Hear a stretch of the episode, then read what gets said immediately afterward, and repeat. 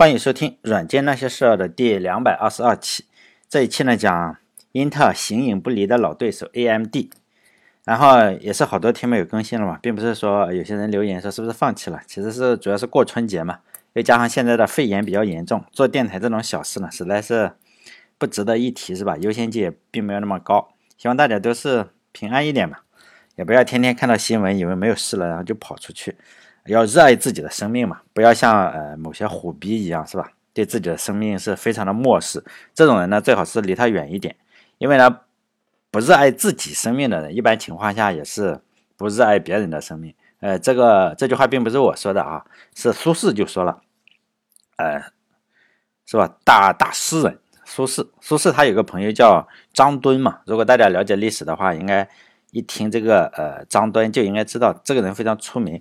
嗯，把他的名字输入到维基百科或者谷歌里啊，就有很多的资料。他是北宋的时候是嗯新新党跟旧党之争嘛，他是 C 位是吧？就特别重要的一个人。只要介绍他呢，几乎一定会介绍到我下面要讲的这个事情，就是呃，就好像是我们一讲到司马光的话，而不是想到《资治通鉴》，而是想到他砸缸。一讲到张敦呢，实际上。他做的很多事情大家都忘掉了，但是呢，这件事情一直被记载下来。就是他跟苏轼呢去终南山去玩，呃，可能像我们现在一样嘛。我们去一个旅游景点的话，咱们中国人不是喜欢写一个“哎，到此一游”是吧？他们也是这个样子，就写“到此一游”。但是他们是比较有文化嘛，然后要写一个诗，毕竟呃，人家都是这个呃那个诗人是吧？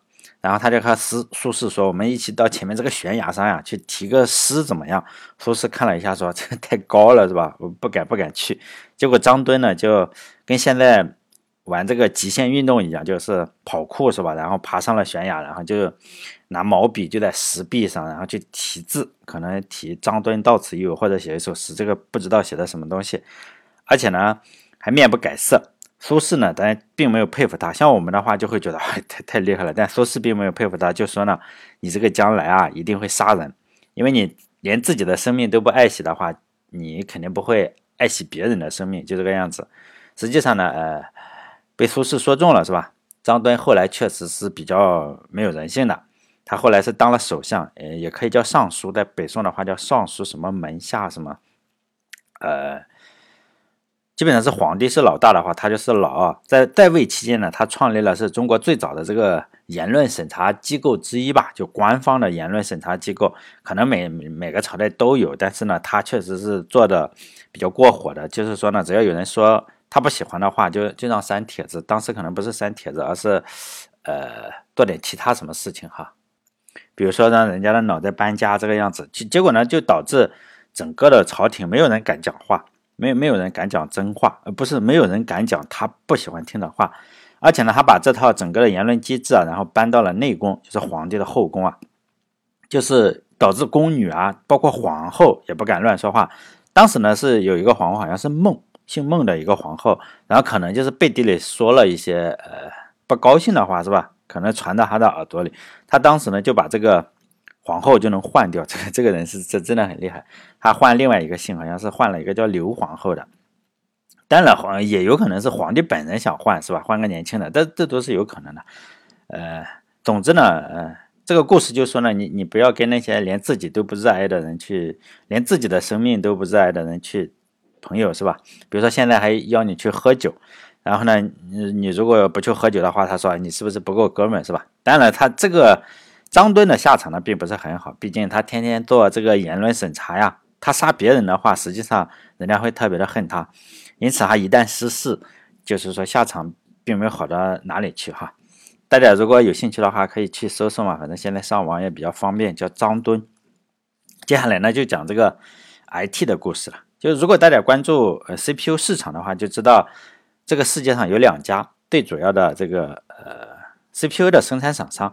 呃，就是 A M D 和英特尔。当当年的话，就是我上学的时候啊，呃，是三家是吧？一家是英特尔，一家是 A M D，还有一家是台湾的这个威盛。威盛它也出 C P U，就叫威盛 C P U。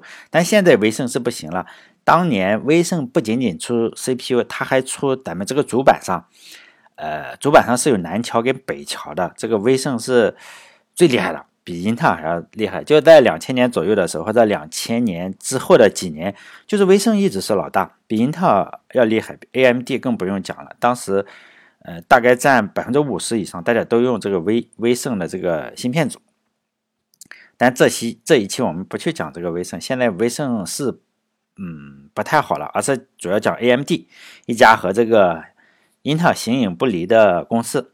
最近呢，AMD 是有一点要把这个英特尔打趴下的样子。实际上呢，AMD 好几次都在某一些方面都超过了英特尔。在我的记忆之中，英特尔就是说 AMD 比英特尔早早一点点时间，就是说那时候大家都抢一个，就是过一季。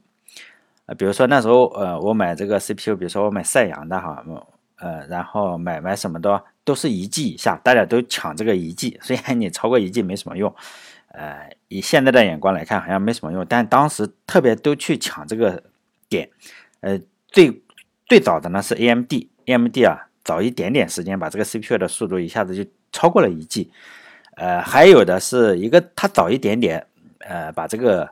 六十四位的 CPU，实际上现在我们都叫 AMD 六十，为什么呢？因为 AMD 呃先出的这个，但是后来的话，英特尔又又反超了嘛，它的双核确实很厉害。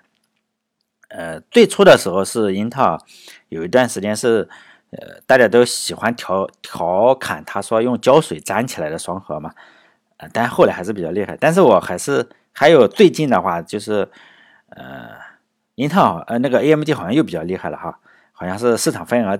超过了百分之五十，哎，我看这个报道不知道真假，虽然我也没什么证据哈，但是我觉得英特尔还是会超过 AMD，因为 AMD 是没有工厂的，英特尔实际上它有自己的工厂，并且它的呃工艺是比较先进。但是在我的印象中啊，哈，英特尔实际上是一直比 AMD 强一点。呃，其实我对 AMD 也是有一点好感的，有点感觉哈。当年买电脑自己组装的话，我我的呃一台 CPU 啊。就是 A M D，A M D 当时是有，我是说我那个年代是有两个型号，一个是独龙，一个是速龙，就是那时候还很纯洁嘛，不知道独龙这个词还有另外的意思。我第一感觉呢，就是呃，A M D 当时啊就超频会比较好，然后速度呢会会呃便宜，价格会比较便宜，所以呢这一期就讲讲它，就和英特尔是一模一样的，A M D 也是仙童公司。的员工出去办的，就是这个公司啊，是这个仙童公司一样的。更相同的是，AMD 也是八个人，因为那个英特尔是八叛徒嘛，实际上 AMD 也是仙童出去的八个人，只是呢，这八个人不如英英特尔的那么出名。最出名的就是 AMD 最出名的呢，就是他的仙童半导体销售部的主任叫桑德斯 Jerry Sanders，他是在一九六九年的时候，好像是一九六九年五月，大家可以去查一下啊，我。嗯没有特别去查，他和七位这个员工去创办了 AMD 公司，实际上和英特尔差不多，就算相差半年左右，和英特尔差不多时间创办的。但是呢，AMD 整个的历史实际上是要比英特尔要坎坷很多。是这个杰瑞桑德斯呢，他有个外号叫硅谷牛仔，据说他声音非常的大，然后性格非常的刚烈。呃，现在咱们这里不经常有句话叫生死看淡，不服就干嘛。他在一九六九年五月创办 AMD 的时候，他就一直是，一直是这个呃，他他没有说，哎，我我过几年就不当 CEO，了他一直当，当到了什么时候呢？当到了三十年，当了三十年，在二零二零零二年左右的时候才退休了。当谈到创业史的时候，他说了一句很出名的话，这如果大家了解的话，应该知道，他说英特尔只花了五分钟时间，这个我也讲了啊，就筹了五百万美元，他呢？就他办 AMD 的时候，他花了五百万分钟，只筹了五万美金。你看这句话可能可能有点夸大，也许没有夸大，因为当时 AMD 确实非常非常痛苦。呃，看 AMD 的传记的话，呃，数据是有人说是五万美金，有人说是十万美金，但是肯定是不多，不像是英特尔有那么多钱，反正确实是不多，就没有人给他钱。最后呢？是谁帮忙呢？就是英特尔，英特尔这两个人，因为都是同事嘛，是吧？都在同一个公司，英特尔这两个人帮他背书嘛，就是用信用背书，他筹到了一点钱。所以，AMD 和英特尔在绝大部分的时间里都是相当的友好，而且呢，那个呃，英特尔也愿意帮助 AMD，让自己有个竞争对手，看起来不像是垄断，是吧？在一九八二年的时候，就已经很出名的事情，就英特尔要把这个八零八六。芯片，然后授权给这个 AMD 公司，然后 AMD 公司才是有机会，是吧？有机会，然后跟这个英特尔去竞争。就这是一九八二年的事情了。按照惯例的话，现在还还没有说没有讲到一九八二，我要先讲这个它的创始人是吧？AMD 的精神支柱，然后杰瑞桑德斯这个家伙是一九三六年，他出生在哪里？出生在这个美国是吧？美国芝加哥，啊，因为我们都看过乔丹嘛，都肯定是知道这个芝加哥芝加哥公牛队嘛，也就知道，呃，实际上是位于美国的这个中西部是吧？咱们没去过。他小时候是被爷爷奶奶带大的。如果大家听我电台的话，就会发现这个人啊很奇怪，有很多有很多就是小时候父母不管的人，就特别的特别的强硬。实际上是是真的有这样。他他也小时候父母不管，他小时候是爷爷奶奶带大的。然后呢，这些小孩呢，就事事业上做事情啊，可能就是比较狠。比如说这个乔布斯的亲生父母就不要他了嘛，也不是亲生的父母带大的。像呃做 Windows 两千的那个 David 科特勒是吧？嗯，大卫科特勒，他的是什么？他父亲不要他，他父亲经常就不理他嘛。呃，然后还有晶体管的发明者肖克利也是，父亲就是呃跟他妈妈结婚，然后是吧？就就拍拍屁股走人了，只参与了创造过程，就养小孩这种事情不管，父亲不管。还有不少的名人嘛，就像是这个艾滋病的。鸡尾酒疗法呀，这些人都是这个差不多样子，就是爹不疼娘不爱的。但是这些人有一个非常非常强硬的，如果他不强硬的话，我认为他也小时候很难去，但没有人关心他，尤尤其是父母关心的话，他也不会呃长得特别好。因此，可能就是被迫被迫使他要非常的强硬。这些人就是有一个非常非常共同的特点，是吧？就是不服就干嘛。因此，杰瑞桑德斯呢，他在十八岁的时候。在任何地方都是这样嘛，然后十八岁的时候就和当地的黑帮，然后就打上了嘛。当时是没有互联网的，呃，我们知道当时你想想，他十八岁肯定是没有互联网，就是你跟黑帮杠上了，像我们现在键盘侠是吧，在网上吵架，他只能线下交流，本着就是能动手肯定是不动口的这种务实的态度，他当时一打四，终于还是被打进了医院是吧？然后在昏迷的好几天，在昏迷的时候，他这个。口中还念念有词说：“哎，一定要把别人打死。”实际上他已经被打得昏迷了。这种性格呢，实际上贯穿了他的一生。在二零零一年的时候，他二零零二年退休嘛。二零零零一年的时候，当时呢，这个英特尔的市值是三百多亿，然后 AMD 的市值是三十多亿，就是接近就是超过他十倍这样。就有记者问他说：“你这个？”是吧？A M D 好像比较危险呀，是吧？你你有没有觉得这个 A M D 处于一个危险的境地？桑德斯这个杰瑞桑德斯就很诧异的说：“这有什么危险的，是吧？现在这个战斗啊还没有结束，是吧？我将是最后一个站着的人。”这就是他的性格嘛。他这种性格就是在十八岁时他一打四，然后被打到昏迷的时候是一模一样的，是吧？如果大家喜欢学英语的话，可以搜这篇文章，叫 Jerry Sanders，Silicon Valley Tough Guy。就是 tough 嘛，非常猛的哥们儿是吧？里面讲了，呃，有有这篇文章，还还但这篇文章，呃，就英文的，他讲了他战斗的一生嘛，也是一个记者的采访啊。他后来上大学的话，他就去了伊利诺斯大学嘛，然后靠奖学金，然后去拿了工程学的学位，呃，学习挺好，他学习是挺好的。然后在一九五八年的时候毕业了嘛，毕业之后他就去了这个。道格拉斯飞行器公司设计什么？设计飞机，所以他他还比较厉害的。他设计的是那个呃，书上有讲哈，他设计的是那种短程的中程飞机吧？好像不太懂飞机，反正不是那种呃，反正是飞机，是客机，民用客机。然后呢，他设计这个飞机之后，又干了几年，他又去了这个摩托罗拉公司，然后开始做这个呃芯片设计。他很快在摩托罗拉公司做了副总，非常厉害。然后这个仙童后来要购买一个团队，后来仙童把他请过去，因为特别厉害是吧？这个人他在摩托罗拉很厉害了，然后去当这个销售部的这个老大，然后他就去仙童公司嘛。他从仙童公司呃离职啊，他跟其他人是有点不同，跟英特尔那边是有点不同。英特尔那边是八个人，然后呃商量好，然后一起去嘛。最后喊他，他不同，他是这边是七个人都商量好了。说呃，你要不要来加入啊？你如果加入的话，肯定 CEO 就是他的。他最后刚开始他是不想加入的，后来呢，他还是决定加入了。作为一个设计过飞机，然后在摩托罗拉当副总，又当了主管，然后又负责 AMD 销售，是吧？因此呢，它有很强大的销售基因。因此，AMD 最初的基调啊是说，我我他卖卖什么东西，市场需要什么东西就做什么东西，价格要便宜，是吧？然后市场为导向。因此呢，它不像英特尔那个样子，它是以市场为导向。所以呢，呃。而且主要是没钱嘛，你不以市场为导向，不像是那个有有个五百万美金，这里就五万美金，肯定不一样。因因此呢，公司是很长一段时间都是八个人。公司的注册地点就是他们一个公司，呃，他们八个人中的其中一个叫做 John Kerry，呃，他是呃我从这个网上搜了一下，这个人在二零一七年的时候已经去世了。他一直在 AMD 工作，是 AMD 呃一个非常重要的人物。注册地点呢，就是他家里，他客厅里。因此呢，他八个人每天要在他家里客厅里去办公，因为他们只有五万美金，所有呃所有的报酬就是说可以订比萨饼，保证肯定这八个人是饿不死的哈，五万美金可以吃好久。但是钱是没有的，他们八个人是不拿工资的，每个人都有股份，就这样非常艰难的起步了。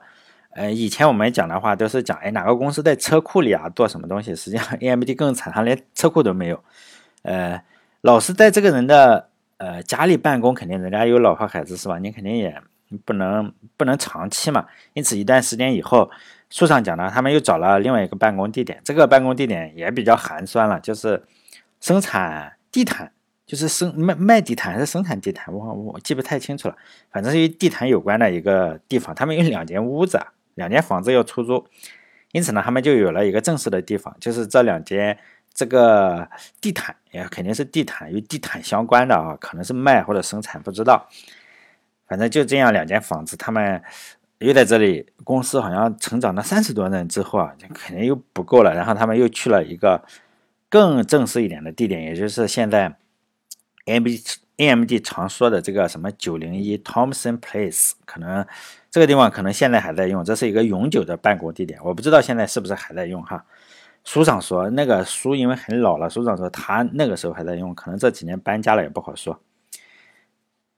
AMD 呢，第一个商业化的产品是 AM 九三零零，是一个什么四位的寄存器，和英特尔当年是不同的话，英特尔实际上是搞得比较高大上一些。你看他搞这个内存啊，搞什么就比较高大上，它是一个寄存器。AMD 第一年呢，呃，它就推出了二十种产品，小二十种产品，就是各种产品都出。然后看看碰碰运气，看看市场上哪种好卖，因为他们没办法是吧？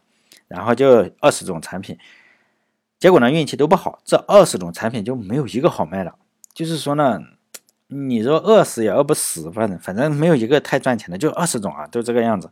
转机呢是出现在英特尔推出了这个八零八零上，我上一期上几期讲过，英特尔实际上是他不太在乎这个 CPU 的，因为他这个内存赚了特别多的钱。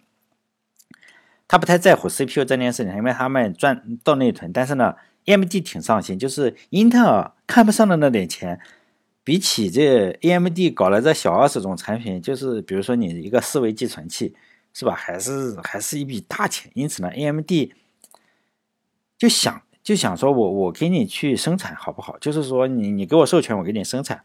英特尔无所谓嘛，英特尔反正无所谓。而且上上两期我也讲了，他们。英特尔那两个家伙，日本的跟意大利的那两个小哥是吧？然后从这里辞职，然后去做这个 Z 八零。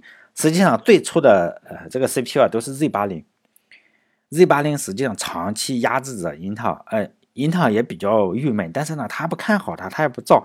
既然有个人帮我出来是吧，去打压一下这个 Z 八零，就是 Zlog 这个公司嘛，肯定是很爽快的就答应了。就英特尔说我你就造嘛，我就。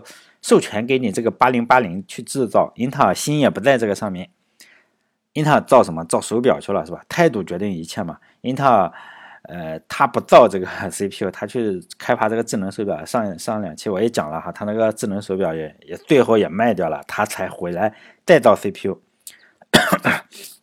成立这个 Zlog 公司的这个 Z 八零呢，跟这个 A AMD 啊就就杠上了。为什么呢？因为这两家公司只有一个产品了。就就这个 CPU，如果你它不像英特尔有后路是吧？就没办法，他们两个就不停的在竞争这个东西，就是英特尔的八零八零对 Z 八零，因此呢，就这个样子，他们长时间打打了好几年。AMD 拿下这个授权以后，以后啊，就和 Zlog 这样打输了就完蛋了。又加上这个硅谷斗士的性格，竞争是十分十分的激烈。我们很难以现在很难想象有多么激烈，可能也不是特别激烈。书上讲的是很激烈。最后 AMD 他竟然把这个 Zlog 的市场份额压下去了，这也是确实比较厉害，是吧？英特尔也算是一招好棋嘛，因为自己没花什么兵力就把这个 Zlog 哎拉下马了，是吧？很很很很高兴。中国不是有句古话嘛，叫什么“狡兔死，走狗烹”，然后飞鸟尽良弓藏。Zlog 呢就没有威胁了嘛，对英特尔没有任何威胁，英特尔就打起自己的小算盘，说：“哎呀，反正 Zlog 不行了，肯定 AMD 我也不想让你成为我的竞争对手。”于是呢，下一个版本的 CPU 它就不授权给这个 AMD 了。实际上并不是那么好授权的，英特尔就一直跟他呃商量，就是说你这个把八零八六这个授权给我吧。然后英特尔说：“哎呀，再考虑一下，是吧？反正也不给。”但是呢，天算不如人算，是吧？英特尔算不如 IBM 算。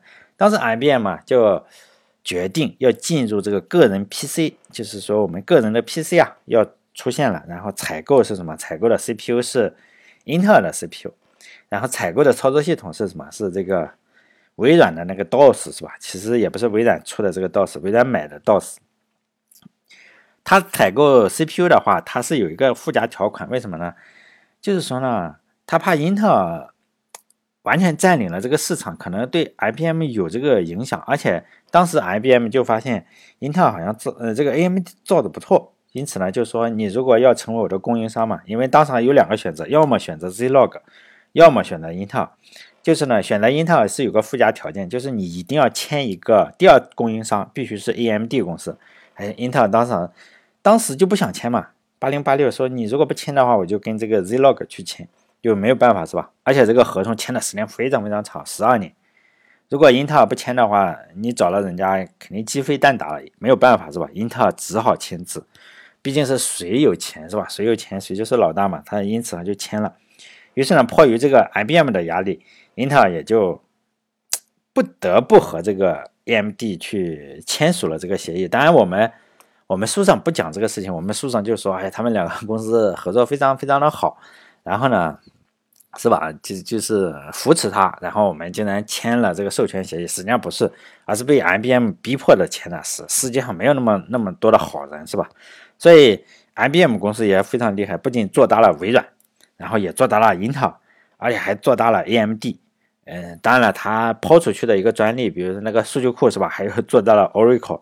所以从某些方面来说，IBM 也是个人才。好几家大公司都是他自己培养起来的。实际上后来有那么一段时间，自己都快要死了，就差点要挂了是吧？也没有办法是吧？其他的几个公司都超过了它，微软超过了它，英特尔超过了它。就这个样子，但接下去的几期呢，不讲不只讲，因为时时间线呢，因为我是按照时间线去讲嘛，时间线现在大概讲到了就是一九八零年左右了哈。一九八零年之后，实际上 AMD 很难说它是主角，实际上它确实不是主角，因此呢，我只能再讲就是英特尔的，英特尔是主角，英特尔一直是主角，英特尔的时候一直就是说期间穿插去讲 AMD，因为。AMD 也确实很重要，但是我们也不可否认的是，它实际上是长时间被英特尔打压的是比较惨。但，嗯，英特尔我认为很多时候啊，他如果想想完全摧毁它的话，是非常非常有可能的。他就是故意的，故意的呢留他一口气，因为如果 AMD 都死了的话，也有可能，呃，这个美国可能就会告这个英特尔这个。垄断是吧？我这也是我个人猜的，但实际上你会看到，英特尔就挤牙膏嘛。当 AMD 出一个很很好的东西，将来我会去讲，AMD 出一个 K 五，哎呀，性能非常好的时候，然后呢，英特尔就会使一个阴招，说，哎，我这个 芯片组是吧，不提供了，改变了。因此呢，实际上它的 K 五这个 AMD K 五性能非常的好，那怎么样呢？就没有芯片组，因此呢也没有办法，就是没法上市。上市了你就能上市了，没有芯片组。英特尔就会使这些呃招嘛，你当你出现一个新的之后啊，哎，那个英特尔有很多的技术储备，我们就说的挤牙膏嘛。